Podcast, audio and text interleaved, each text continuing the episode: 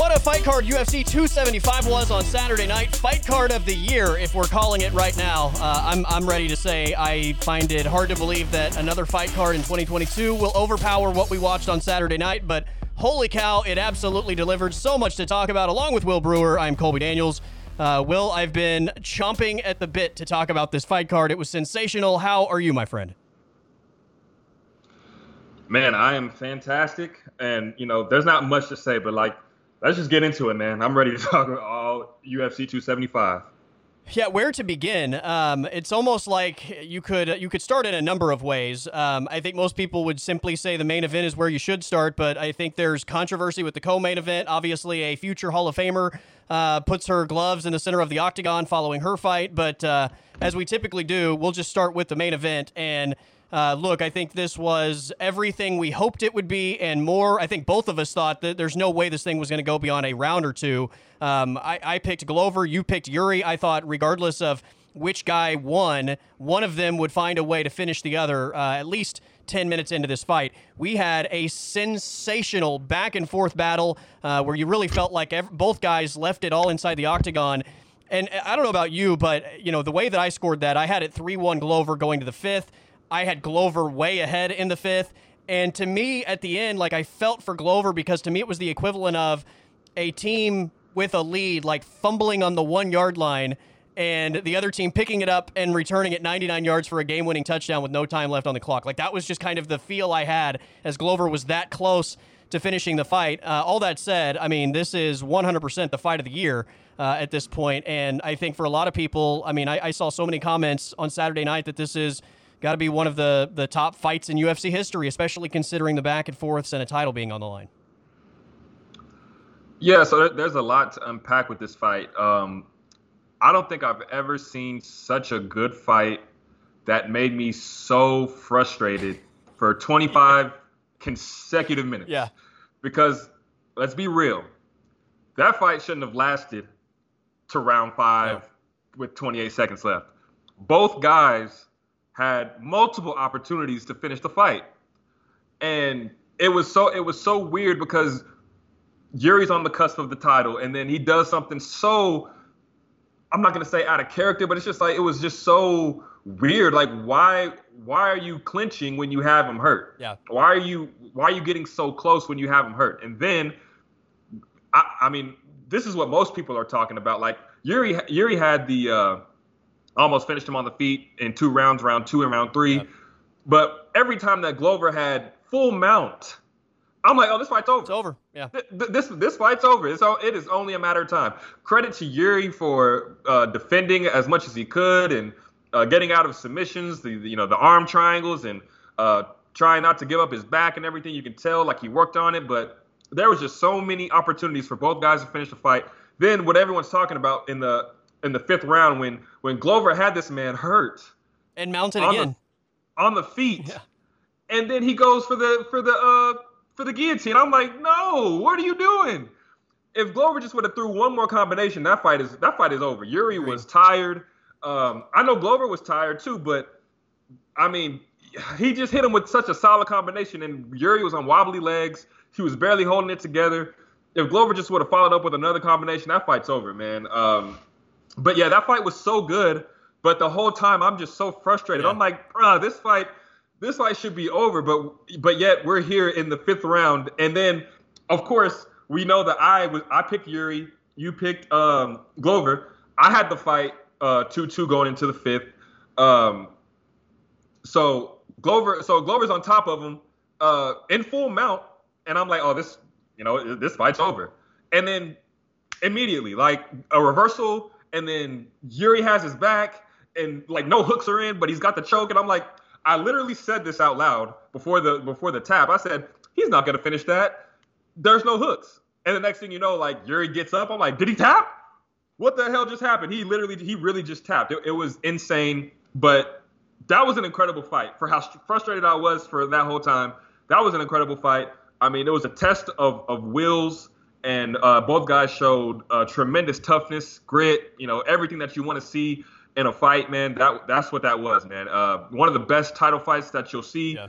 I mean, credit to Glover at 42 years old, putting it on a, a young guy like Yuri, a young, exciting guy, and credit to Yuri for uh, you know not getting finished. You know, we knew where Glover could win this fight. We knew where Yuri could win this fight, and uh, both guys put it on the other, and it was just a, a test of wills. And I'm not even gonna say that Yuri had stronger will than Glover. It just I don't know how to really define what that ending was, but I mean, Yuri just got the finish, man. I mean, that's I don't know, man. Yeah. It, it, was an incredible fight, though, for sure. Yeah, uh, so many, so many.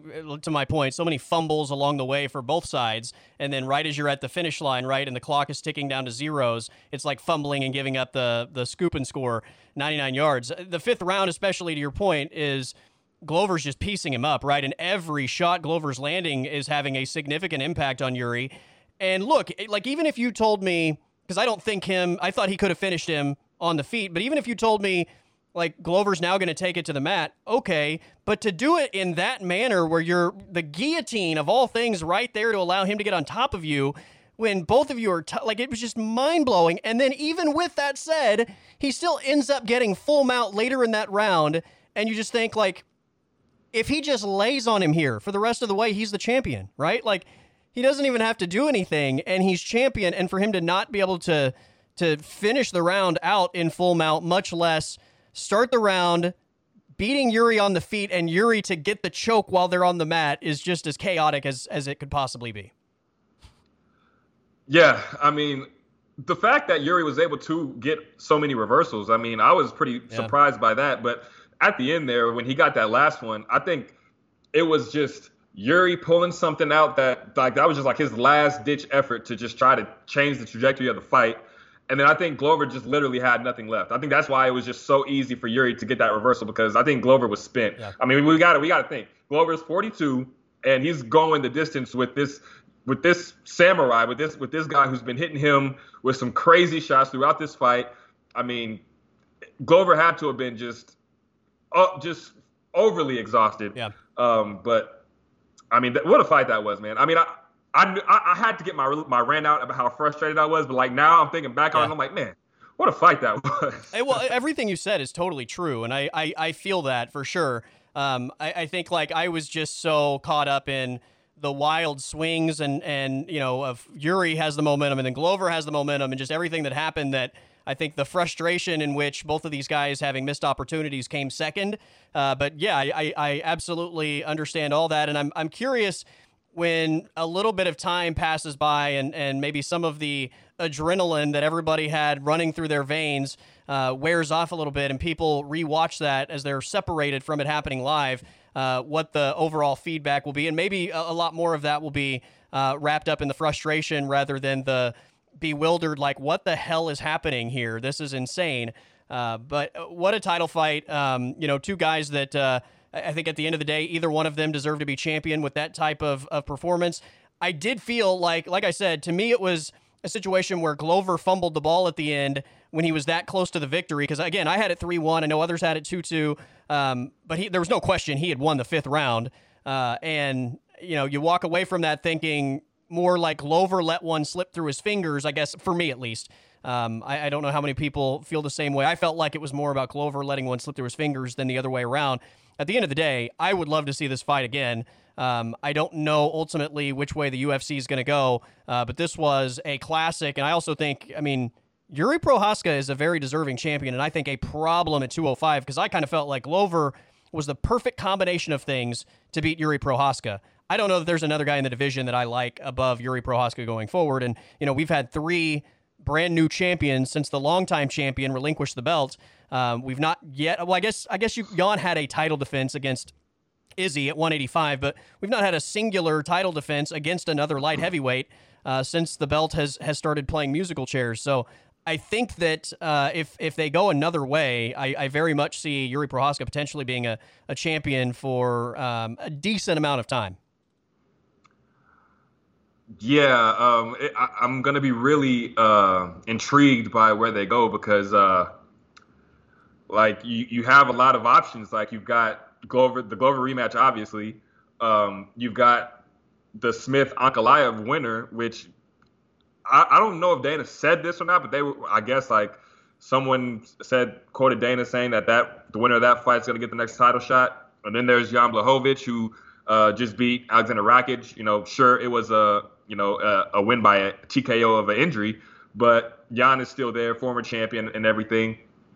But you know, I'm kind of thinking that um, by popular demand, like Glover's the the option here. Like Glover's the choice here. Right. I think if you put a poll up on Twitter of who should get the next title shot, I think a majority of the world is going to pick Glover. But I wonder as time goes on, as Anthony Smith and Ankalaev are about to fight, and of course, like the the uh, desire of wanting to see uh, Yuri and Jan, like we've talked about that fight for for months. I love that uh. The, the, the potential of those two fighting. Like I wonder if the longer we get removed from that fight, if um, things tend to will tend to like swing another way. Um, I think a lot of it's going to have to do with what happens with um, with uh, Anthony Smith and Ankalaev. If we see an exciting finish or something like that, or something like that, I think that um, one of th- that winner will get the title shot. But you know, it just depends. I think right now, I think it's it's Glover, but you know, anything can happen. You know, within these next few months, and it all depends on like what Yuri's timeline is on uh, on his first title defense because that was a grueling fight. Well, he, he said that he wanted to fight again this year uh, in the post fight press conference. Um, he, he basically kept pointing at his face and he's like, as soon as this heals up, I'm, I'm ready to get back in the gym. So uh, I would imagine that he's going to try and do this before the end of 2022. I think it would take something so out of this world incredible in the Ankalaev Anthony Smith fight for either one of those guys to jump either Glover or Jan. I, I, I for looking at it from the UFC lens, I feel like they would absolutely go Jan or Glover before they would go uh, with the winner of that because that, that one's still waiting anyway. Like that that winner potentially could still be next for you know whoever's after the whoever's the champion after the next title fight. So. I mean, it's a good problem to have when you have options. I think at the top of any division, um, you know, Bo- Jan and Glover are both older guys too. You know, there's no guarantee. I mean, there's not a guarantee with anybody, but there's no guarantee that uh, either one of those guys uh, is still in that picture a year from now, right? So um, I think it just makes all the sense in the world to either give Glover the rematch, uh, which would sell and fans would love, or like we've talked about, Jan and Yuri to me is. I mean, that sets up for a fight of the year type of, of candidate, you know, out of the gate as well. So that, that to me is a no brainer. Also, stylistically, fans would love it. It's going to deliver the type of fight that people want to see. Um, and yeah, I, I have a hard time seeing, again, outside of something otherworldly happen inside the octagon, the Ankalaev Anthony Smith winner getting that shot before either of the other two. Yeah, I'm with you. I mean, as, in terms of my desire, I mean, I'd want to see uh, Glover or Jan get that title shot before Smith or Ankalaev. Um, you know, of course, there's like there's got to be like a pecking order, right? Yeah. Like Jan is the if Jan's not the guy, it's got to be Glover. If Glover's not the guy, it's got to be Jan. Right. I mean, of course, uh, Smith and Ankalaev, like they're ranked high, but they shouldn't deserve the title shot over um, Glover or Jan at this point. Um, in my mind, I still think they they might need the winner, Smith and Ankalaev, might need one more win uh, before a title shot. But um, because, you know, like you said, they're gonna they're gonna have to wait. Um, so why not? uh, Unless the UFC promised the winner a title shot, then maybe uh, you just sit and wait anyway. But I don't know, man. Yeah, I'm, I'm with you though. Uh, it's it's Glover or Jan for me. Um, I would love to see them run that back, but I, I tend to wonder if uh, the fact that it was a finish, if that docks Glover any. But I think the demand of you know the fans wanting to see Glover and Yuri run that back might just you know Yeah. be too much, and the UFC be like, yeah, well, let's just do that again.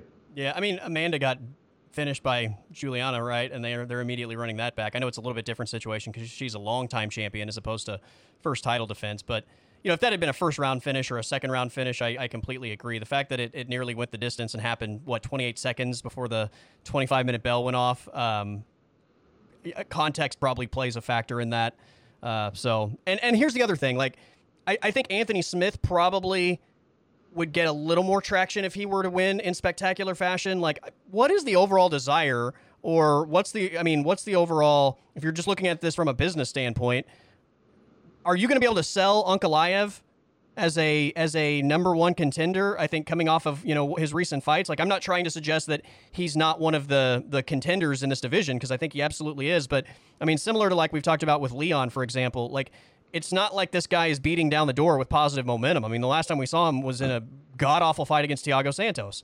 So uh, this guy, like I said, I think he would really need something insanely spectacular to even get the amount of of push momentum wise to to even be in the same conversation, much less jump the other guys.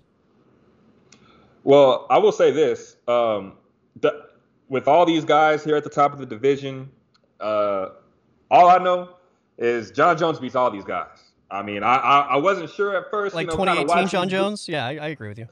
I wasn't sure at first watching uh, Yuri and, and, Glover, but after seeing that, I'm like, man, Jon Jones could just go back down and wipe the floor with these guys, man. But that's neither here, here nor there. But 2018 Jon Jones uh, would destroy everybody in this division. Yeah, 2020 Jon Jones too, the one that fought Reyes. Mm. I'm just kidding. Mm. uh, but hey, I mean, the last two Jon Jones fights, like you could argue, again, everybody has different opinions about the scorecards, but he was, I think, easily the least impressive fighter in his last two fights against Thiago and Dominick Reyes, right? Absolutely, yeah. yeah. I mean, and now course, we've not seen him in like three years. Yeah, see, I'm I'm a Jon Jones fan and everything, but there's there was a there could be a case made that he lost both those fights. I remember being in attendance for Jones and Santos, and I watching it live. I was like, oh yeah, Jon won this easy. But to say, but when I heard it was a split decision, I was like, Jon Jones is really not about to lose this title fight with me like sitting right here. Yeah. Uh, thankfully, he won, but that would have been crazy. The Reyes fight, man, like watching it back, I, I was I feel a little bit better about Jon Jones winning. But on fight day, man, I was I was as nervous, you know, yeah. in all of Jon Jones's fights. I was really nervous because like they when the when the judge said 49-46, I was like, oh no, there's no way Jon Jones won four rounds. And then to see him win, I was pretty shocked. There's shocked. no way either one of those guys won four rounds. That's the most ridiculous. Like that was there was one round that is even debatable. Like yeah. the first two rounds, I, you can't even make an argument for Jon Jones in the first two rounds, and you can't right. make an argument for Dominick Reyes in the last two rounds. Exactly. Like there's no argument whatsoever. So anybody that had that four one like had their head up their ass because that was a three-two right. fight, and your winner is determined simply by what you think happened in the third round. That's it. Exactly. Exactly. Exactly. Um, yeah. So uh, I had Jon Jones winning three-two, but I, there was a little bit of bias, but I wasn't sure. Yeah. Um, but you know, Jon Jones needs to get back. But anyway, uh, I was really impressed by what I saw from a 42-year-old Glover and a guy in Yuri fighting in his first title fight um, a guy who hadn't been that deep in in a in the UFC, and there's no telling if he had gone that deep uh, before he got to the UFC. So for them to put on that type of performance, man, I, I, think the light heavyweight division is really, really gaining like a lot of a lot of fans, a lot of traction. It's starting to get exciting again. Yuri is going to be insanely better simply from having gone through that war and you know dragged into the deep waters. Um, I think you know, for as unpolished as he might be on the ground, just simply the fact that he survived on the ground against Glover Teixeira so many times at least says nobody's going to I, I don't see anybody else in that division dominating him on the ground. I don't know how anybody survives his, you know, the onslaught that he gives you on the feet. Like I just, I don't see where somebody takes him out in this division, at least right now. Um, I think stylistically, Ankalaev is probably the best matchup simply because of his ground game, but I don't. I mean, I have not seen enough of Ankalaev or him take the type of shots that we know Glover Teixeira can take and did take to know if he can even survive long enough for his ground game to be a factor. Uh, and then, even that said, there's no guarantee that his ground game does finish Yuri because if Glover can't put him away, he's only going to get better in that regard. Um, I, yeah, I, I think Yuri could be the the 205 champ for a while. And and for me, I think from a from just a an entertainment standpoint Yuri Jan, we've talked about this for over a year now. Before Jan and Yuri or and Glover fought, we were like kind of to some degree looking past that one, ready for the Jan Yuri championship match because we knew Yuri was next no matter who won. Um, that to me is going to be such a fun fight, but I, I just I don't I don't see Jan beating him uh, unless he just you know lands the one big shot. But otherwise, I, I think Yuri just completely overwhelms him. Uh, and then you know the Glover rematch, like I, I think Glover has the right combination of traits to win that fight. If he didn't do it this time, though, like I feel like Yuri's to get better. He's only getting better, and he's to know exactly what to train for. And I just I have a hard time thinking that that fight is as close the second time around as it was this one. Yeah, uh, I'm completely with you. Uh, I'll start with uh, with in terms of Glover. Um, yeah, Yuri's going to get better from this, and those shots that Glover took in the second and third round, I don't know how he survived that. I I think that this is going to become a case where if he were to fight Yuri again, he won't be able to take as many of those shots, uh, and that fight might get finished rather early, yeah. especially with Yuri probably getting better with his takedown defense and everything. Um, as far as Jan, like we know Jan can wrestle a little bit. He held Izzy down, but Yuri's a lot bigger, um, and he's going to struggle a lot more getting Yuri to the ground and holding him down than he did with Izzy. So uh, we're gonna we're probably going to see more of a stand-up fight, and you know Jan's got the legendary Polish power. He's got powerful kicks. You know he's got the one-hitter quitter and everything. But you know with with everything that Yuri brings to the table, I just don't know.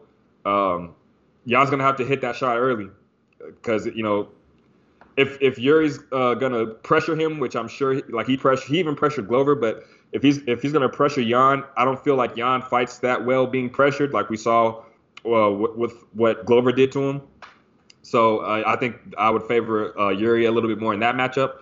And with with Ankalaev, man, I don't really see him being a dom. I know he's Russian and he's got the he's got the last name of a Russian and everything, but is his wrestling that dominant to where like we feel like he's just going to get Yuri down and hold him down for however many, you know, like he's not Khabib. Right. You know, he's not Hamzat or anything like that. He's not anything that uh, we haven't seen before. So, yeah, you're right, man. Yuri might be a long reigning champion unless Jon Jones comes back. Uh, hey, I would love to see Yuri Jon Jones at this point. Um, sign me up. I mean, if yeah, if, yes. if Jon Jones wanted to come back to 205, I would say uh, give me that fight over any of the others. For sure, Glover included. Uh, that's that's a that's a dangerous fight for Jon yeah. because it's a guy who's crazy enough to like not care about the reach, not care about the little um, oblique kicks and kicks to the knees and stuff. He's going to be pressuring you. So, but that makes him more susceptible to, to takedowns. Right. But you know, Jon Jones hasn't looked that good, that strong with his wrestling. I mean, he didn't with Dominick Reyes, he didn't with uh, Thiago Santos. So that'd be a really intriguing fight, man. But I mean, what the hell is Jon going to do? is, is he going um, to heavyweight, light heavyweight? Yeah, yeah, exactly. Is that your at this point in time fight of the year over Chimaev and Burns? Because I think we all agree. I mean, up to that point, it was probably Hamzat and Gilbert, right? Yeah. So I, I wanted to, I wanted to be like, man, recency bias. Let's not put so much stock into this fight. But yeah, man, I think that's got to be fight of the year, man. Uh, I mean, just the all the the turns round by round. It's a championship fight, you know, and it went down to the last 28 seconds, man. Um, yeah yeah, that's the fight of the year for me. Yeah, I, I, I mean, after Chimaev Burns finished, I didn't think there was anything even close that was going to happen this year that could have dethroned that from fight of the year. And then, uh, you know, I, I said this last week. Like, I was so excited for this matchup. Now, I didn't expect that this was the kind of fight we were going to get, but I thought stylistically and where these guys were, I loved this matchup. I was geeked about this matchup, and uh, even being as excited as I was, this by miles surpassed my expectations. So it's a very rare occurrence, I think, in, in any sport, really, but especially in this sport where you can be like edge of your seat, excited, and the fight delivers to the amount of your expectations or more. And there have only been a couple times, like, I, you know, Gaethje Chandler was one of those where I was like, you know, I, I love this fight. This is going to be one of the best fights of the year, and it delivered. But normally, I mean, you know, we you may get good fights, but I, I think very rarely when you have a fight that you're very excited about, does it give you better than you expected? And uh, that was the case. Uh, all right, co-main event. Did Taila Santos beat Valentina Shevchenko? Oh man, there was one round that was really close. Uh, of those first three, like every like I hear everyone saying like Santos won one, two, and three, but there was one round that was really close.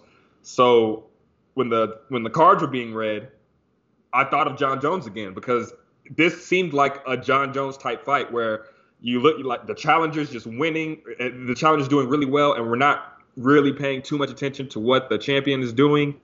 Uh, but unlike Jon Jones, like Valentina was getting kind of controlled, so that's what made it a little tougher for me to to score. Uh, I was I had it two two, or I had uh, Valentina winning three two. Um, but one of those rounds I wasn't sure about. I think it was the second round that, that one I wasn't sure second about. Round, yeah.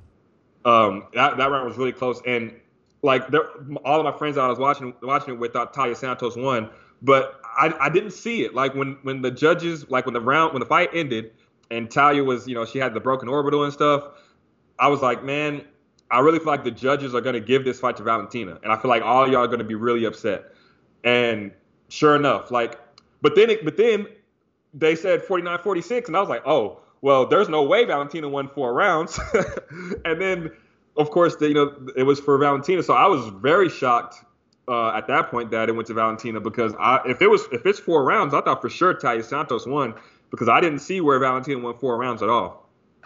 I had it 3 2 Valentina, and to your point, I, I had the second round for Valentina. And I think of the first three rounds, the second round was the one that I think was probably like if you were going to score one of those for Valentina, that's the one uh, where I think it was the closest. Um, I, you know, I, again, I think sometimes like there's a case to be made for what you value in a fight uh, and how you weight that stuff. And like, if you really dissected round one, maybe like if I went back and watched it and we really dissected it, maybe I could open up my mind enough to say, okay, I can see where Valentina would get that one.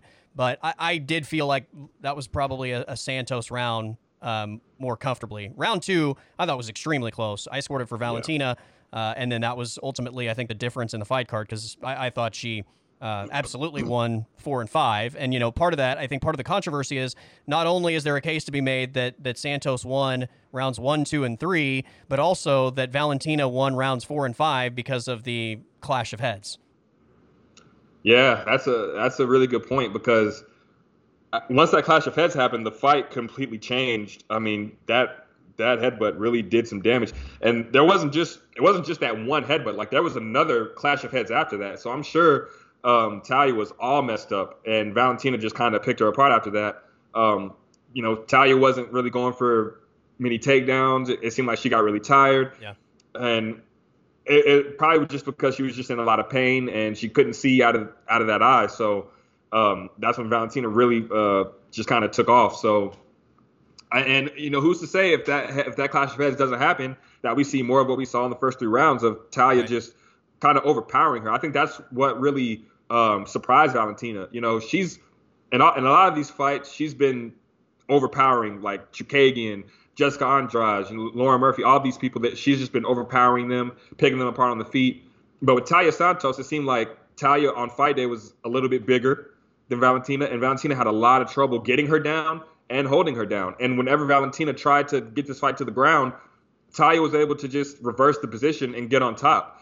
I was I was like Valentina, like why why are you continuing to go for for a takedown? I kind of felt like towards like the third round when she kept going for these takedowns and stuff. I kind of felt like it was for her own like psyche, you know. I kind of felt like she was like, I need to get her down to like for my own ego, uh, because I don't really feel like the takedowns was helping her at all. Um, getting to the ground wasn't helping her at all. Every time the fight went to the ground, she was in a bad position, and uh, yeah, I felt like she definitely needed to keep it on the feet. I didn't feel I didn't see where uh, Talia was going to be able to outpoint her if the fight remained on the feet. So I didn't understand why Valentina kept trying to take it to the ground. Yeah. But uh, it was a it was an incredible fight. I mean, Talia fought very very well. Um, I don't know. I don't know. You know, Valentina said you know she was she came into the fight with an injury, but uh, I don't want to take anything away from from what Taila Santos did. I mean, she fought so well all five rounds, and it just sucks that that uh, broken orbital plays such a factor in, yeah. in, a, in a fight that close the first round, uh, Valentina was really controlling her in that first clinch for a, a while. And I just kind of thought, okay, Valentina's going to pick her apart on the feet. And if she's got this much control in terms of like just overpowering her, this is game over. And then literally from that point on, after that moment passed, she was not able to really control her anytime in the clinch or on the ground. And I thought she was in real trouble. Um, I, I, I think that the clash of heads absolutely played a role because from that point on, I think Santos was so worried about getting like finished on the feet. She was in because she couldn't see. I think out of one right. side, she was so worried about getting finished on the feet that she was literally, I mean, uh, like on on going backward most of the time, and she wasn't going to get a takedown from there on out. It, I mean, it, I think she was in more preservation mode than continuing to try and fight the style of fight that she fought in the first three rounds.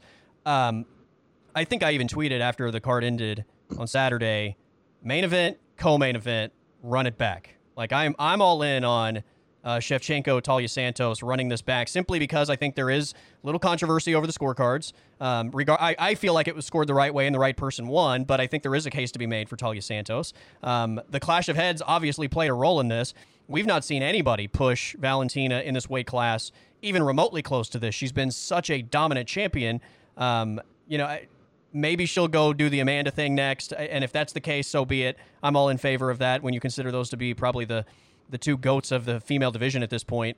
Uh, but sign me up for Talia Santos in a rematch. That said, I think Valentina, knowing the map now to navigate this, stays completely away from trying to clinch or wrestle at any point and probably just completely picks her apart on the feet. So I don't know that the second one would be e- even remotely close because I think Valentina knows the game plan now. But in terms of who deserves the next shot, there is nobody in that division that I would put ahead of a Taila Santos rematch. Yeah, I'm I'm 100% with you. I think that uh, they should definitely run this back.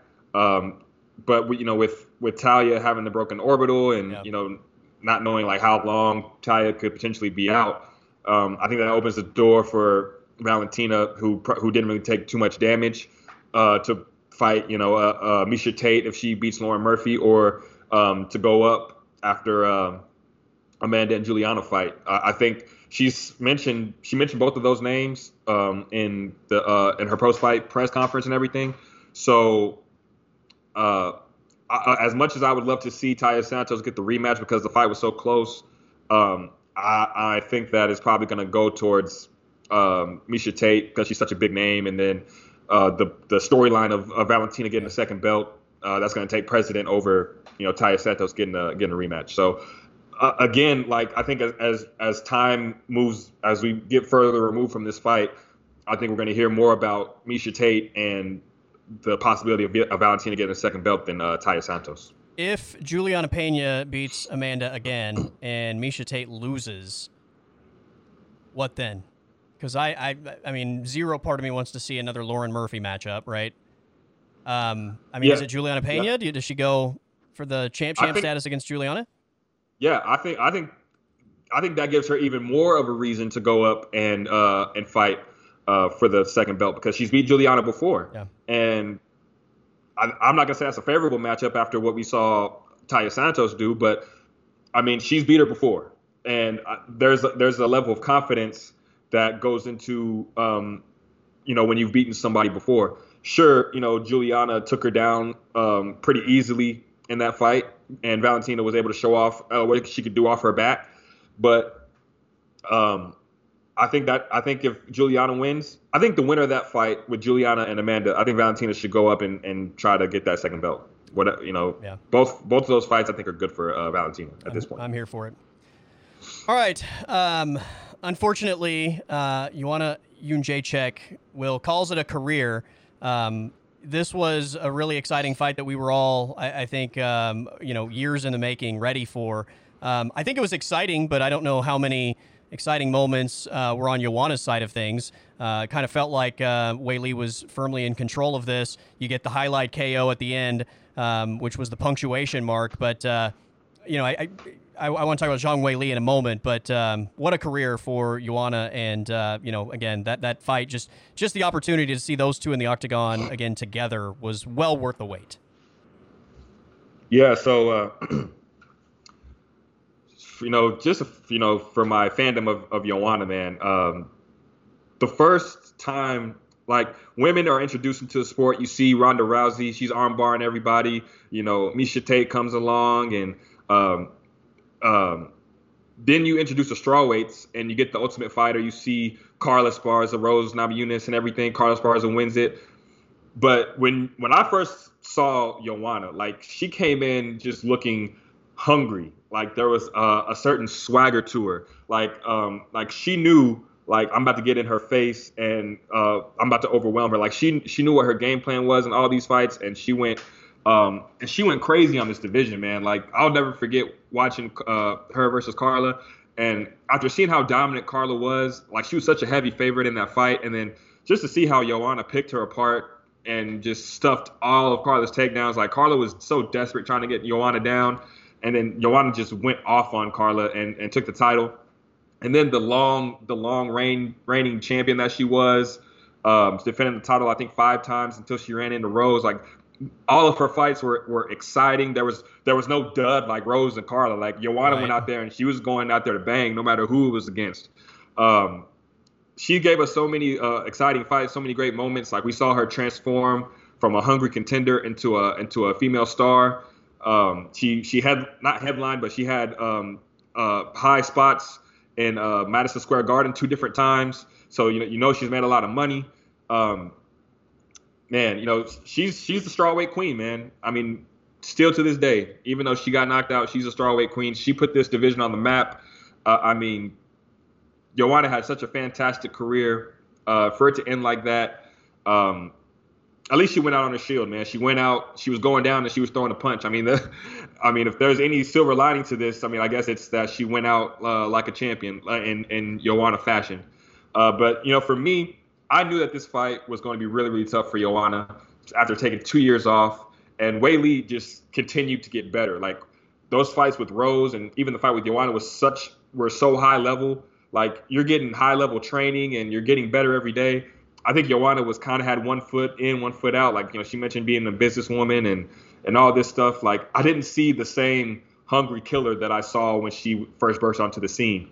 You know, I saw someone who had accomplished everything that she set out to do, but was just looking for one more crack at the title. Um, but you know, Weili just got so much better from the time that she became champion uh, till now. Like that is a completely different beast that we that we saw on Saturday. And uh, at this point, I, I, don't know. I don't know if there's going to be anybody out there that can mess with Weili Zhang. Um, she's on the on the Rushmore, right, of female fighters. I mean, it's got to be Amanda, Valentina, Ronda, and Joanna, right? You know, I was thinking about this the other day. Like that that would be my list, but I think you have to like kind of put Cyborg in there somewhere. But oh yeah, that's true. But like, who do you take out? Who do you take out? You know, yeah, um, I don't know um, that I could put her ahead of any one of those. Like, I, I think she's exactly probably deserving, but I can't I can't legitimately sure. make a case for her over any one of those four. So exactly. So um, I was thinking the same thing. Like, I, I mean, I would like to put Cyborg in there, but you know, she was a she was a featherweight champion, and at the time, like, there was really like no featherweight division. Like, they were just putting random girls in there. Uh, to fight Cyborg because she was such a star, but right. no one of really relevance outside of Holly Holm. But yeah, Joanna, dominant champion, uh, Ronda, uh, Amanda, and um, uh, did you say Rose? I didn't say Rose. I said uh, Amanda, Valentina, Valentina. Valentina. Yeah, I was like, I was like who's that last one? Yeah, yeah. Valentina. So, um, yeah, those are the those are the four for sure. I mean, Valentina um, has seven title defenses now, right? Mm-hmm, Ronda had yep. six. Uh, Joanna yep. had five. I think mm-hmm. Amanda had five before the Pena, and then she also had two at the featherweight. Uh, featherweight. Yeah, so yeah, so that that's that's easily the, the Mount uh, Rushmore of the of women's MMA for sure. I mean, what Joanna did for the strawweight division, I mean, and then what Ronda did for women's MMA in general, yeah. it's going to be hard to take those two off the list. Amanda uh, is a double champion, the first women's female double champion, so you can't take her off the list. And then Valentina, there, I don't think there's anyone that's come along that's come along that's as skilled as Valentina. So those are the four, man. I don't think anybody else really can uh, can take any of their spots. Uh, Zhang Weili, uh, I would assume, is next for Carla Esparza, right? And that looks like it. it uh, I mean, she, I, she's deserving. Uh, you know, I think you can make a case for Rose to get another opportunity, but that fight sucked ass so bad that no part of me, I, I, like that fight would be better the second time because there's no way it could be worse. Right, right. but like, I, I, don't, I don't want them rewarded with that. Like, it was so bad. Exactly. Like, no, that, I don't want the reward of running that back. Let's Rose can have next, but but you know. Um, and uh, you know, what do you do if Zhang Wei Li wins? Because uh, then it's like, well, Rose beat her twice. Like, yeah, does Rose immediately get the third opportunity to get the belt back, or like, how does that? Right. But yeah, I mean, it's uh, there you go. Yeah, if if if Zhang Weili beats Carla, I think you have to give Rose the third uh, matchup with Weili because she's up to, uh, and that's a fight that would still sell but yeah, I there is no part of me that wants to see Carla and Rose fight again. I mean, even though I know for a fact that fight would be so much better, because you're right, it can't get any worse. But I know that Rose would probably fuck Carla up this time because she didn't, and she had every opportunity to in that first in that second fight, but she didn't. But yeah, they should not be rewarded for that stinker of a fight that yeah. they put on at UFC 274. That that was just uh that was inexcusable. Um, they should not be rewarded for that. And like, what like do I want to see Carla and Rose fight again, or do I want to see Weili get a title shot coming off of that exciting fight that she had with Joanna, that exciting knockout? I don't think there's any other way to go. And I think at this point, man, I'm not sure what Carla's going to be able to do to Weili. I mean, I don't. I'm not for sure how Weili's takedown defense is. Like we saw Rose kind of get her down in the fifth round of their fight, but Weili is so strong, and she is improving so much that I think by the time she fights Carla, like I don't think that Carla's going to be be able to get Weili down like that. And then if they're going to be on the feet the whole time, I'm picking Weili ten times out of ten. Yeah, yeah. I think uh, if that's the fight that's made, Zhang Weili's a two-time champion to join Carla and Rose in that division as two-time champions, and uh, there you go. And, and Marina Rodriguez has got to be like, seriously, Yeah. seriously. Yeah. I mean, uh, when when the Carla Rose thing happened, I felt like Marina was definitely gonna get royally screwed because that opened the door for Weili and Joanna. If Rose had um, had beat Carla, like Marina Rodriguez was definitely next. But um, I want to ask you this though because I thought this was very interesting. DC said that Weili Zhang was the is the most athletic straw weight. Maybe maybe he didn't even say straw weight, but he he might have said most athletic women's MMA fighter of all time. And I wanted to get your take on that. Ooh, I think he's right. I mean, off the top of my head, I think he's right. I, I'm trying to think of somebody that I feel like just athletically gifted, explosive, all the things Right, that she right. is. I can't think of anybody off the top of my head that I would put above her. Right. I, I was thinking the same thing. Like I can't think of anyone like Rose. I mean, she moves well and everything, but like she's not as explosive as Wei Li. Like she's just Wei Li is a- technical and smooth and, you know, great Right. footwork and all that, but she's not, yeah, at, that's not gifted athletically. right. Like we're we're talking we're talking strictly in terms of being an, an athlete, being athletic, explosion, and all that all, all that different stuff. Like the fact that Li does like the cartwheel and the flipping stuff after she wins, like that's we're talking about that type of stuff. And the fact that she can do that, and the fact that she's jacked and moves uh, as fast as she does, and has all this power and everything, I, I'm with DC. I, I I didn't I don't see any other uh, female MMA fighter uh, that's more athletically gifted than Wei Li Zhang. But I, yeah, I was just curious on your take. Andrade is the only other one that I could think, like, Andrade would probably be next, but I don't think she's nearly as athletically gifted as, as uh, Wei Li, so. Yeah, agreed. and she might be the person I would say is the number two, at least in the current lineup. And I can't think of anybody that's not in the UFC anymore that that I would uh, hold in that regard either. So, yeah, I think that's a good point. I, I hadn't thought about that at all, but yeah, I think he's spot on. Yeah, and, and now the fact that she's adding skill and technique to this already athletically gifted Yeah. body, I mean, she's gonna be really tough to beat. Like she's she was really she's really early in her career, uh, especially in her UFC career. She got a title shot really early, became champion really early. Um, you know, it's gonna be really tough to beat Weili Zhang as she continues to get better. I mean, it's she might end up on that Mount Rushmore when all is said and done. By the way, is it Li Zhang or is it Zhang Li? What are we What are we going with? Because literally everybody says it different, right? Now, I think it's that Yao Ming, Ming Yao type stuff. Like they go with the uh with the last name first. So I, I think it's Zhang Wei Li, but Well, which course, one? Okay, so so is Zhang or is Wei Li her first name? Like, which one? What is her fir- actual first name?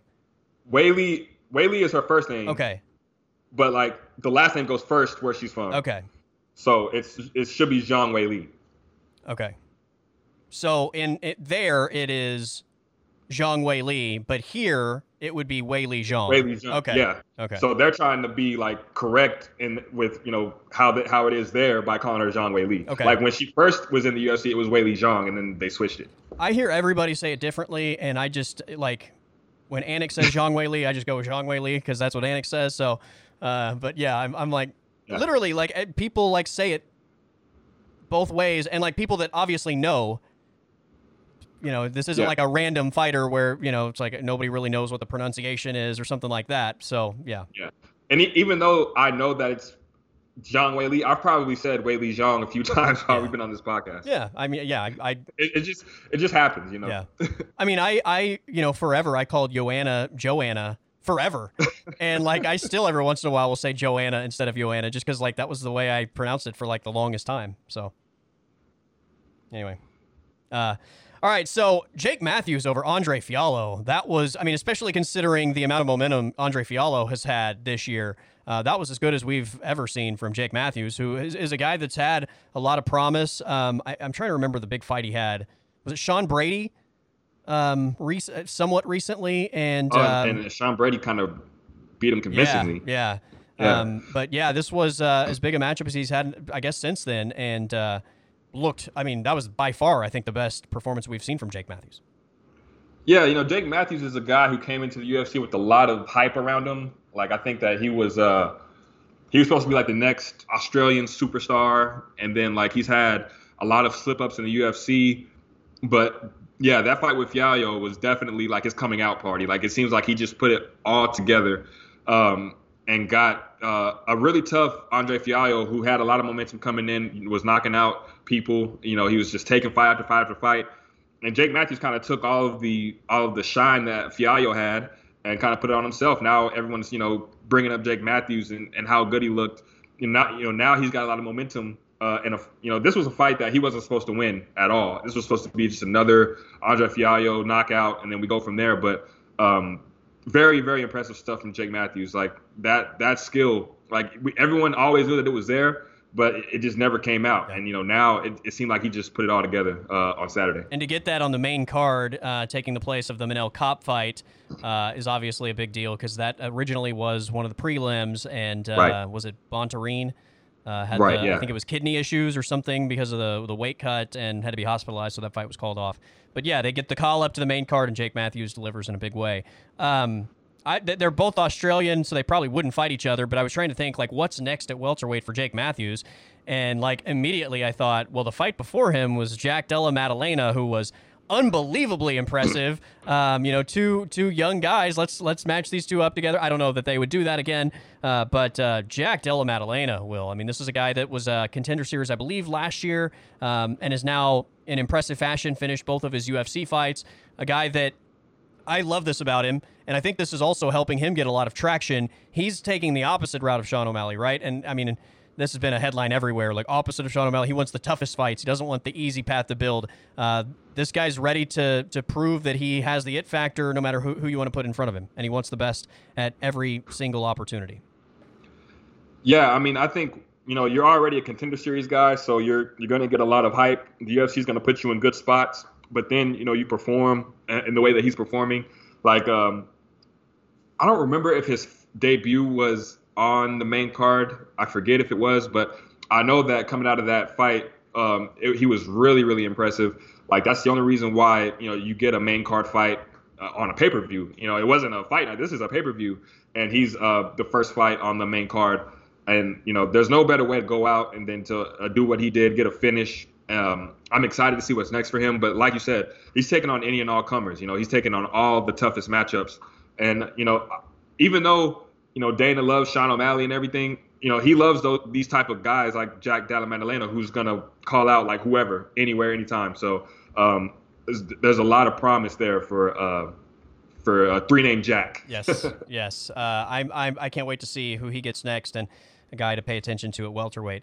All right, as far as the prelims, uh, just give me your thoughts overall. Um, I thought the the Culibao over Seungwoo Choi win was really impressive because I've been pretty high on Seungwoo Choi, and I thought uh, Culibao absolutely won that fight. Um, somewhat disappointed with the Brendan Allen Jacob Malkoun fight, which was one I circled and, and thought uh, might be one of the, the better fights on this card, and, and a little bit underwhelmed there. But Brendan Allen, um, you know, for a young guy that has a lot of MMA experience, uh, just racks up another W in the win column. Uh, other than that, I mean, you know, overall, just say I think this is by far the, the best pay per view card of the year, uh, fight card of the year, as we, we said at the beginning of, of this podcast. And look, I think there are the next pay per view on what is it, July 2nd, has the chance to maybe outdo this. I also think here's what's kind of crappy, by the way. So we have this Dallas fight card at the end of July, right? The two pay per view cards that bookend that fight card blow that one out of the wall. Like, the Dallas fight card is good. Don't get me wrong, but it, I think when you look at what's before it and what's after it on the two pay per views, it's like really, really. uh, but anyway, two of the next three pay per views I think have a chance to potentially give us a another fight of the fight card of the year contender. Yeah. So um, qu- real quick on the on the 275 prelims. Uh, Maheshate, the the KO punch over Steve oh, Garcia. Yeah. I mean, that was that was a crazy uh, finish for him. And then uh, Silvana Gomez Juarez in the fight past prelims got a got a knockout over Liang Na, which was crazy. Uh, not you know you don't see many women get knockouts like that, and the fact that she was able to just fold her like that was crazy. But in terms of these fight cards, man, Yeah, 276. I mean, from top to bottom. You know, I know it's International Fight Week. It's kind of like the WrestleMania of the UFC. Like they want to stack that card um, as much as they can, and they definitely did that. But there was a, so much hype for the July 30th card. Like the names uh, yeah. that were supposed to be on that card, like still like Jon Jones and Stipe, Poirier, Nate Diaz, like so many like Usman and Edwards, all the names that was supposed to be on that card, and then you know you you see what UFC 277 is, and then the August 20th, which is 278, it's in Salt Lake City, Utah, and so now I'm kind of thinking like, so we want to make that card, uh, you know, it's in Utah. Like Leon Edwards said, he doesn't even know where Utah is, but I bet yeah. he knows where Dallas is. Like, come yeah. on, man. Uh, Usman's family's from Utah. I mean, I'm sure they would have wanted that fight to happen, but I think um, Usman's hand would, probably wouldn't be ready in time, so that's probably another story. But yeah, man, uh, 277 in terms comparing it to what 276 is going to be and 278 is going to be, it's a it's kind of tough to see it's 276 and 278 get all the love. And that's the one in Dallas, right? That's close to us. So it's like 275, right. Wow, 276 holy cow, and then it's like 277. okay, it's all right. Compare, you know, and then 270 Usman, Leon, and yeah, I think Paulo Costa, Rockhold. Uh, on that card as well. There's there's also still some rumors about uh, a couple other fights that may end up landing on 277 uh, or or 278. So yeah, I'm just kind of like. Is hmm. 277 better than 270 though? That's the biggest question. Honestly, I'm not sure, man. Right? I'm not sure. Yeah, we're gonna have to see the finished product. Yeah. Um, the, the fight card that they put on the on the pay per view on the last pay per view or whatever, um, that it was okay, but it lost Luke Rockhold and Paulo Costa, so we're left with like Nunez and Pena. Then you got Brandon Moreno, Kai Kara-France, um, Anthony yeah. Smith and Ankalaev. Um, uh, Pantoja just fighting Alex Perez on that card, and then I, there was one other.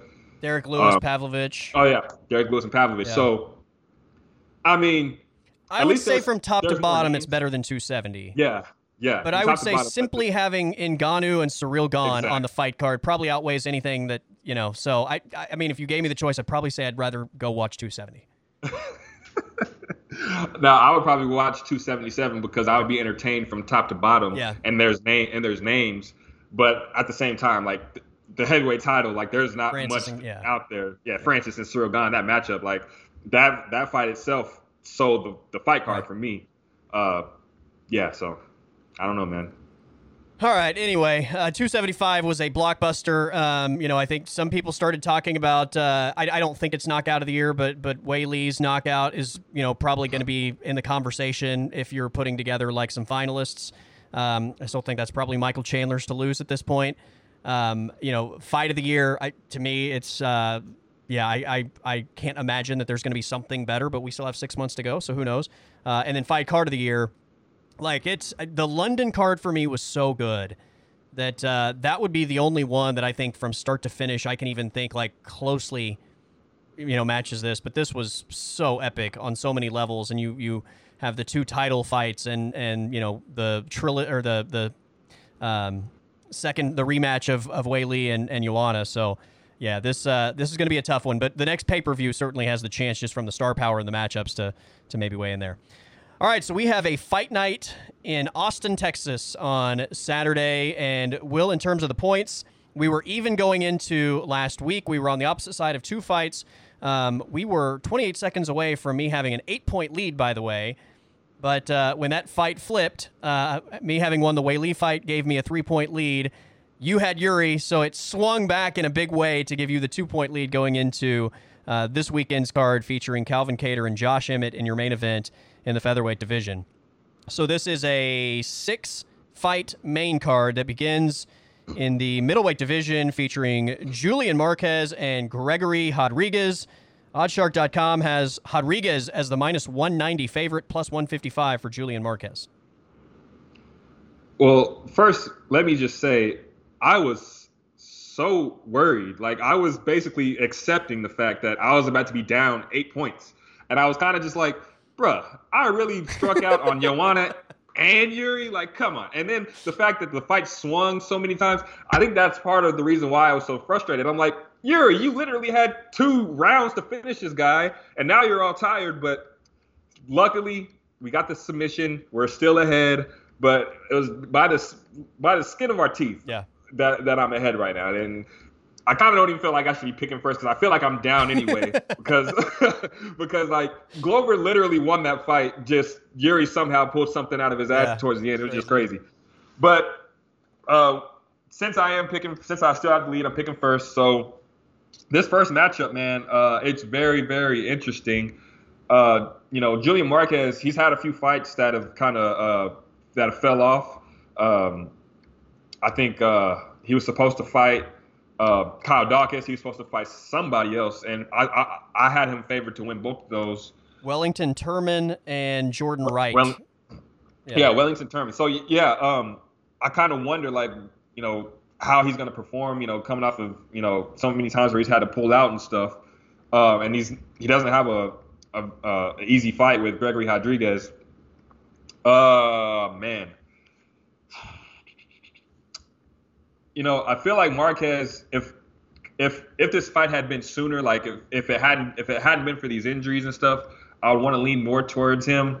But I kind of feel like we might see a diluted version of him. So uh, I'm gonna go ahead and uh, I'm gonna go Rodriguez here. All right. Um, I'm going to take Julian Marquez. I love this fight. I think this potentially could be a fight of the night candidate. Um, you know, other than the main event, which is the no-brainer favorite to be fight of the night. But um, I, I, think this is going to be a, a, really good fight. Um, yeah, I think Rodriguez is is the favorite for a reason, but um, I, I, like this uh, matchup, and I, I, feel like there's a finish here. So one of these guys is is going to put the other one away, and uh, it, it, should be fun. But I think it's close enough that uh, give me Julian Marquez to be on the other side out of the gate. All right, fight number two. This is one that I've heard a lot of people talk about in terms of uh, just excitement level for uh, guys with uh, a lot of skill and upside in terms of UFC career. Damir Ismagulov and Guram.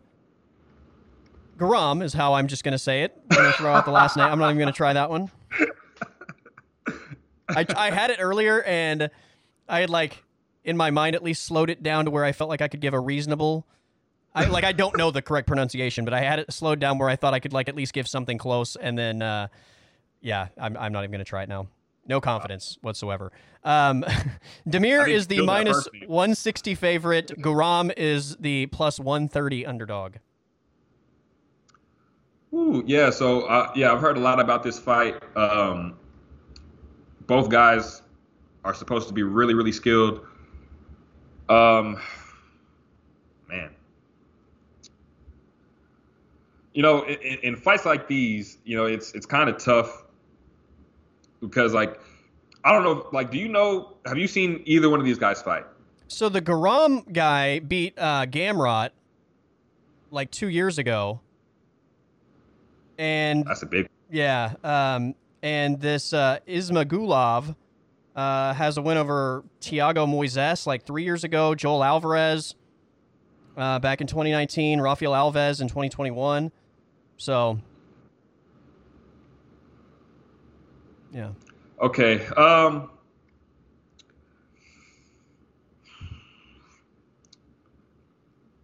I don't rem- I don't remember him fighting. I feel like I sh- I would remember him. Man, I'm I'm, I'm gonna just go with uh Ismagulov. Okay. Because I can pronounce his last name. Very nice. I had just decided that uh, I was going to go opposite no matter what here, and um, that's pro- if I were picking first, I that's probably the way I would have gone. Uh, but I think this is close enough. The odds say it's close enough, right at minus 160 and plus 130, that I decided I was going opposite no matter what. So give me Guram, uh, whose name I'm not going to to try to pronounce uh, here. Uh, You're gonna pick the guy that you don't even know how to say his last name. You want to try it? Well, I didn't pick him, so I'm gonna stick with the guy I picked. I, I like I had, I had slowed it down to where I was like, I, this might be close, but cut at L. Uh, nope, uh, I'm out. okay, Kutal Teladze, Kutal Teladze. You just gotta say Kutal Teladze. I feel like that should be really close. Yeah. I mean, sure, Anik's gonna kill it, and we'll, we'll know exactly how to pronounce That's it. That's why he's but, the goat, right? Yeah. Ex- exactly, exactly. But he also gets those uh, those recordings. That's that, right. that you could pronounce, you know, before the fight and everything. So, yeah, yeah. but this, this one's definitely a tough one. All right, uh, fight three on the main card takes us back to the middleweight division. Joaquin Buckley and Albert Duraev Oddshark.com has Duraev as the minus 210 favorite, plus 165 for Joaquin Buckley. Man, um, you know, I, I remember him. Um, I remember him fighting. Uh, he made his UFC debut. I forget what card it was on, but I was really impressed by uh, by what I saw on that night. Um, Roman Kopylov. Yeah, Roman Kopylov. Um, that was actually in the pay per view card that you were here for, the Blachowicz Teixeira card. Oh, that's right. Yeah. That's right. Okay, I remember now. Yeah. Um, and he kind of picked the guy apart for three rounds, but it was a really exciting fight uh, for sure. But you know, Joaquin Buckley, he's one of those. It just depends on what guy you get on the night. Like he's he's so dangerous. Uh, but it, this could be a fight where he fumbles the bag or whatever, and you know he, he doesn't look the same. Uh, Who do we just have like a week ago that is like similar to Joaquin? Was it Alonzo Menifield? Alonzo Menifield, They're like the yeah. same guy, right? Like, yeah, eh, you know, like when they when they win, uh, like they look so good, and then like when they lose, like you just seem like why, like how does this happen? Like how do you come out looking like this when you when you look so good the last time out? Uh, but I feel like Joaquin Buckley's kind of put it put it together a little bit. Um, he's been fighting really smart, fighting. Uh, he hasn't. The only time that he's really like made a mistake, you know, he paid for it. He got knocked out. Uh, but I feel like since then he's fought really strategically. Uh, but man, I feel like this is going to be a really tough test for him. Uh, man, I I don't know who to go with here because uh, you know I paid against Menifield, and then he comes out and just looks incredible, and I feel like you know this could this could potentially happen with this fight. Ooh.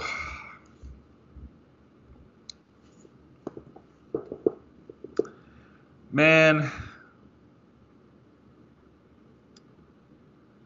All right. You know what? I'm just gonna. I I really want to pick Joaquin Buckley, like I really do, but I kind of feel like Duraev is gonna win the decision here. So my pick's gonna go with uh, with Duraev. All right, give me Albert Duraev as well. I was uh, I thought for a minute there we were gonna be opposite I was on three in a row. I was, I was this close. Yeah. I almost said I'm just gonna go opposite you, but yeah. then I was like, you know what? I, I really feel like Duraev was gonna win the decision. So yeah, I, I, was I was really close though. Duraev was one of those guys that when I saw him in the contender series win, was like write that name. You know how you like just are like I got to remember that guy because that there's a lot of potential there. He was one of those that I just thought. I mean, a little bit like Jack Della Maddalena, same thing. Like when I saw him on contender series, I was like, this guy has something. Uh, and Was, and then he had the the UFC win. He's only got the one fight in, in his UFC career, but uh, I, I like this matchup. I think it's going to be fun, and I think it's going to be a war. Uh, both guys are going to get hit with some big stuff, um, but uh, I think Duraev just more well rounded um, to to find more paths to victory. All right, fight number four on the main card is in the welterweight division. Tim Means and Kevin Holland if Tim Means were to maybe commit a crime as he was entering the octagon, this is a no-brainer, right? Because Kevin Holland is essentially a real-life superhero with the amount of times he's actually like stopped crime, uh, people committing crimes. Um, it's just wild to think about, right? Just the luck to be in the right place at the right time for multiple opportunities is just crazy to me. But yeah, like how does that keep happening yeah. to him? Like you're just sitting down eating, and then all of a sudden you're stopping a guy with a gun. Yeah. It, two two minutes later, like what the hell? Yeah. Uh, Kevin Holland is the minus two eighty favorite plus 210 for Tim Means? Um, you know, Tim Means, uh, you know, I, I kind of like what the UFC is doing here with uh, with Kevin Holland at welterweight. They're giving him guys who are going to push him, who are going to test him, but still at the same time, these are fights that Kevin Holland should win.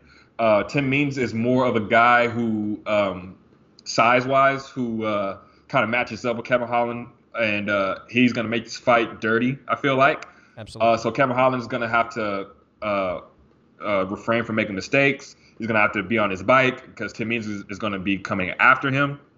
And if this fight goes to the ground, um, uh, he Tim Means definitely has good chokes. But I think that uh, with the size of Kevin Holland, uh, with the way that he's probably worked on his wrestling defense with you know after how his middleweight run went, um, and with his overall skill set, man, I think this is a Kevin Holland win for sure.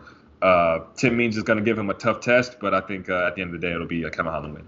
I love the matchup because Means is pretty well rounded, right? He's not necessarily spectacular anywhere, but he's well rounded and he's tough, can take shots, and he's gritty. And he's going to try and make this, like you said, a really ugly fight. And if he can, you know, force Kevin Holland into the clinch and, and things like that and just lean on him and, and try and wear him out, um, you know, I, I love Kevin Holland being in a fight like that to try and fight through that adversity. Also, Kevin Holland's really tall, I think, for this division, six three. Tim Means is six two. He's also one of the taller uh, welterweights out there. Kevin Holland does have a pretty decent reach, advantage here, but um, six three and six two taller guys at the welterweight division. Uh, I like Kevin Holland as well. I think uh, just you know the distance management and, and striking from the outside is the difference here. But you know if Tim Means can get a hold of him a couple times and again just fight out of the clinch and, and frustrate Kevin Holland, uh, I think that you know that's that's the path for Tim Means. Tim Means is also tough enough, I think, to maybe take some shots and and make this somewhat of a gritty fight. But uh, ultimately, I think too many weapons for Kevin Holland in the arsenal, and Kevin Holland wins it for me. All right, our co-main event is in the lightweight division. This is a fight that uh, that canceled not too long ago. I can't remember how far back we have to go for uh, this fight when it originally was scheduled, but it is Donald Cowboy Cerrone and uh, Joe Lauzon. Um, well, I, I got to be honest with you, man. Before we even, I, I, the, my appetite for this fight is um, far less than a co-main event on any fight card. Uh, all that said, Cowboy is the minus 165 favorite, plus 135 for Joe. You know, I think I respect these guys so much that um, I'm I'm cool with it. But you know, I, I understand how you feel. Um, my especially after the after the fight was canceled, I think my um, desire to see the fight definitely lessened because um, I really don't like the idea of Cowboy cutting down to 155 again. I feel like that, you know, from May, you know, because that fight was just on the last pay per view card, right? Uh, the Gaethje Oliveira card, and then it got uh, it got scratched.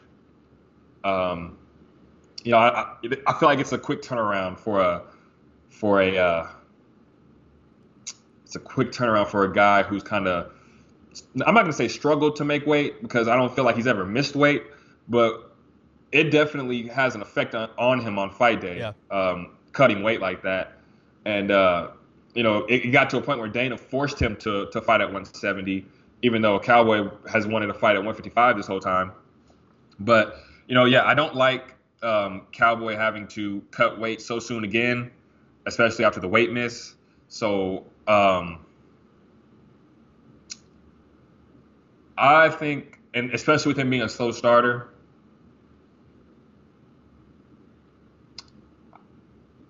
I think I'm gonna go with. Uh, damn man, I you know, I have so much res- respect for Cowboy. Like I, I, was just about to pick against him. Yeah.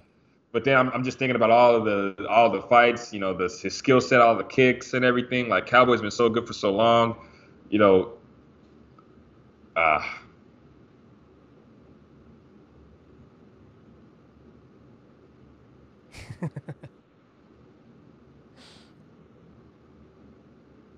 All right, man. Um, I'm gonna be so mad if uh, this is completely wrong, but I'm gonna go ahead and go Joe Lauzon. Oh I just, wow! I, I, just, I just think that that weight, the weight cut again, is gonna really have an effect on Cowboy, and uh, I feel like Joe Lauzon might get him out of there early. That's my pick. So I picked Cowboy the last time, and I think you I picked too. Cowboy as well. Um, yeah. I'm I'm actually going Joe Lauzon as well, but but for a different reason. Listening to a lot of his comments after the the last fight canceled and everything, I just very much have the feeling, and I, I, I would love to be wrong here. I would love to see Cowboy get it done. I very much have the feeling this is it. This is the final fight in the UFC for Cowboy. I think he's going to call it quits on Saturday night after this fight's done. And I just kind of get the feeling the desire from him is gone. And the just you know I don't know how much he wants to be in there anymore. Uh, and again, this isn't like because of any of his fights or any of that. Like it, I, literally hearing his comments in an interview after the last one was canceled just kind of gave me this vibe. Like I, this dude, I think is done. Uh, and it completely changed. That's why I'm. That's solely the reason I'm going Joe Lauzon here. So I, I hope I'm wrong. I hope this is a, a vintage cowboy performance, but I have a hard time in this sport ever picking somebody that I kind of feel like may not completely be invested in it. Yeah, I, would actually forgot about those uh, about his comments that he made. That's another layer to this. Like it did seem like Cowboy kind of had one foot in and one foot out. Yeah. Um, it kind of seemed like he was preparing for that for this fight with Lauzon to be his last fight. Like you know, you saw him tearing up in that interview, and then like um, he openly admitted that he didn't want to be out there against Conor McGregor. You know, like I feel like since that fight with with Conor, I don't I don't I'm not for sure if he's won a fight after that, but it kind of seems like since that fight, like Cowboy has been mentally checked out. Like we haven't seen the same fun Cowboy, and I'm sure some of that is like the fans have been out with the pandemic and everything. But um, yeah, man, I, I don't think we've seen the same uh, Cowboy. You know, the the guy who just loves loves to be out there, loves to fight. Will take a fight at a at, at the drop of a hat. You know. Uh, I think he uh, is mentally kind of checked out, and yeah. I had forgot about those about those interviews, but but yeah, I, am with you. I saw a guy who kind of um, was preparing for this to be it, yeah. and uh, Joe Lauzon is is a guy who's who still um, has a lot of fight left in him. That so, said, Lauzon uh, hasn't fought since 2019, so it's you know it's kind of a, a weird dynamic, but yeah. I mean, yeah, even, that, it, definitely true. Octagon rust, I think, is a thing. Just if you haven't been in there for that period of time, but at the same time, like the desire to be there to me outweighs potentially, um, you know, how long you may not time have off. been there. Yeah. So also, yeah, and- um, before Conor, Cowboy had lost to Tony and Gaethje, and then he lost to Conor. Then he lost to Anthony Pettis. He had the no decision against Niko Price because Niko had a point against him, but you know Niko won that fight. Uh, right. And then Alex, he lost Alex Morono. So yeah, it's uh, six in a row basically. I mean, oh, again, no man. contest for the the Niko fight, but you know, if you want to score that and, without the the point deduction, that's a, a Niko win, which would be six in a row. Yeah, and, all these fights, like um, I think the only fight where I felt like I saw someone who wanted to be out there was um, the the Pettis fight, yeah. but even then, it, it didn't seem like it was you know vintage cowboy. You know, yeah. it seemed like he's lost a step, and then on top of that, it seems like he's mentally been checking out. Like as the fights have, have continued to go on, you know, it seems like it, he's more and more mentally checked out. But I hope he can give us one more classic Cowboy performance if this is it. Yeah. And maybe the outcome determines if this is it, right? I mean, it could be a Joanna situation where if he wins, he, he may keep going, and, and if he, he loses, then he does it right there inside the octagon. Who knows? But yeah, I, I just I, I definitely had the vibe that he was checked out, and, and that to me is a very bad sign. All right, our main event is top 10 featherweights. Calvin Kattar and Josh Emmett. Uh, will this has the potential to be a blockbuster of a fight? Uh, I cannot wait to see how this one plays out. Should be a ton of fun. And look, maybe this produces a uh, big time contender for the featherweight belt following Volkanovski and Max Holloway's trilogy. Calvin Kattar's the minus 240 favorite, plus 190 for Josh Emmett. Yeah, man. Um, as soon as this fight was announced, uh, you know, I think even before this fight was announced, I think after uh, Calvin Kattar beat Giga, we were like, this this would be an amazing fight if Calvin Kattar and Josh Emmett fought. Like, uh, I think it's a perfect style matchup, uh, and it's going to be a lot of fun. You know, we talk about fight of the year and stuff. I think this has potential to be. Now, after what we've seen with Glover and, and Yuri, I'm sure that's this is going to be real tough to follow up uh, a week later.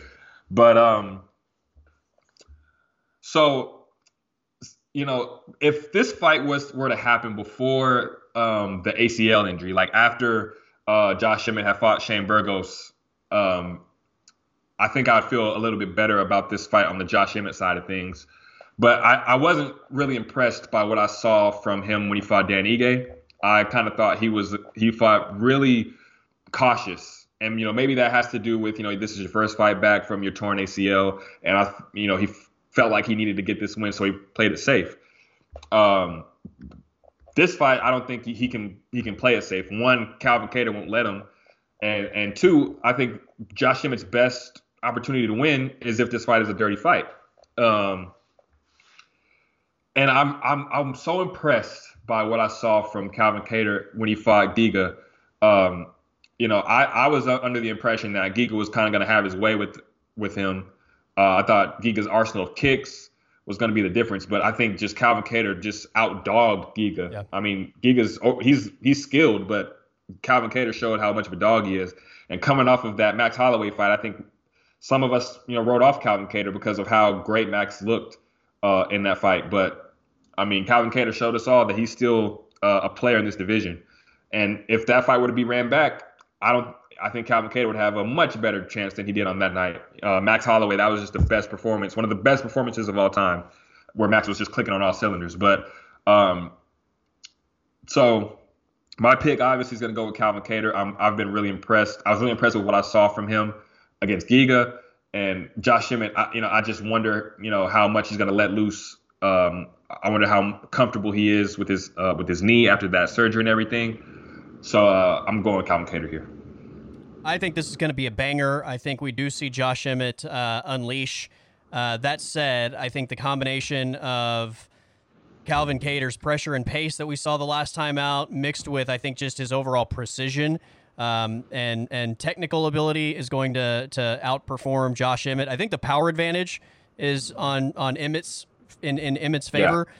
But right. uh, you know, I don't know how much of a factor that comes into play with uh, again the the just overwhelming amount of pressure and you know just how quick and, and precise he is with his shots and you know pumping that jab out there. Um, I, am going Calvin Kattar as well, but I do expect that this is going to be a fun fight.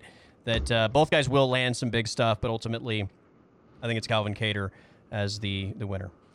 All right, man. So we uh, we are on the opposite side of let's see the first two fights of the night. So two points up for grabs. Could even the scoreboard if it goes in my favor, or you could uh, double up if it, it goes in your favor. Almost three, almost three, but yeah, almost. I, you thought I was going Cerrone, I could tell. oh, I, well, I should say almost four because I thought you were going to go Cowboy, and then I thought you were about to go Joaquin Buckley. So. Oh, I, yeah, I was really close to Buckley. Yeah, yeah, yeah. you're right. So yeah, we were almost on the upside of four, which would have been crazy. Yeah, that, that never happens. Now, how about these prelims though, man? Like Adrian Yanez is on oh, this. I was on the prelims against Tony Kelly. Now that fight's gonna be a banger. Phil Hawes, Deron Winn, like that's the first fight of the card. First fight of the card, and then uh, Kyle Daukaus is on this Roman card. Dolidze. Uh, Eddie Wineland against Cody Stamann is going to be great. Like this, this fight, this fight card, man, from top to bottom, and it's a it's a rare fight card in front of fans. So they really did their thing with this fight card for sure. Yeah, um, you mentioned Adrian Yanez is, uh, you know, this will be the, as my saying goes, death taxes and bantamweights. This will be oh, the yeah. the bantamweight that uh, once again like reminds us, hey, 135 is deep as hell. yeah, absolutely. Uh, and then Tony Kelly looked so good in his last fight. Like yeah. this is this is not going to be easy. Like I'm gonna like my pick is with. I know we're not making a pick on this fight, yeah. but I think Adrian Yanez is going to win. But I definitely think that this is going to be uh, one of his tougher um, challenges because Tony Kelly looked absolutely incredible against Randy Costa. Well, they, they, both have beat Randy Costa, right? yeah, yeah. And Yanez is on the is on a crazy winning streak now, uh, seven in a row. So I mean, he's got all the confidence in the world right now. So I mean, if he wins this fight, we've got to put him up there uh, against some of these ranked guys. Like uh, all of his fights are always exciting. It, you know, he's always getting uh, finishes, except that Davey Grant fight was crazy. That it should have been finished at some point, but Davey Grant's just tough as hell. Yeah. So yeah, um, I fully expect this fight to be fun, but I think Adriana is going to get it done. Really fun fight card from start to finish, especially for a fight night, right? I mean, absolutely. Yeah, the, oh, the prelims yeah. on on this as a fight night. I mean, this could be a this could be a pay per view prelim. And, For sure. Or this, these prelims, just take the main card out. These prelims are as good, if not better, than a lot of the the pay per view prelims that I think we've had this year. Absolutely. Like Kyle, Kyle Daukaus and Roman Dolidze, like that's one of the early fights on the on the prelim card, but that fight has potential. Yeah. Like Phil Hawes is always fun. Yep. Uh, Eddie Wineland and Cody Stamann, that should be a fun fight. So yeah, man, uh, these prelims are going to be great, and then the the main card should be even better, man. Absolutely. Fun fight. All right, my friend, enjoyed it. Uh, f- good to finally get all that UFC 275 stuff off my chest because uh, that was uh, a wild one on Saturday night. Yeah, man. Just, I mean, I, I was I was spent after that fight card, man. Like uh, the the roller coaster of the main event, Joanna retiring, uh, getting knocked out, the the Valentina possibly losing. Like that fight night was incredible. Definitely fight fight card of the year, and it's gonna be tough to top that one, man. Uh, it was a, it was a fantastic fight card. I was so spent, I fell asleep watching um, Jiri Prochazka's press conference. Press like, conference it, yeah. like five minutes into that thing, I was out. I just fell asleep. I, I, had nothing left. So there you go. Right. All right, buddy. We'll catch up again next week. All right, man. Good luck.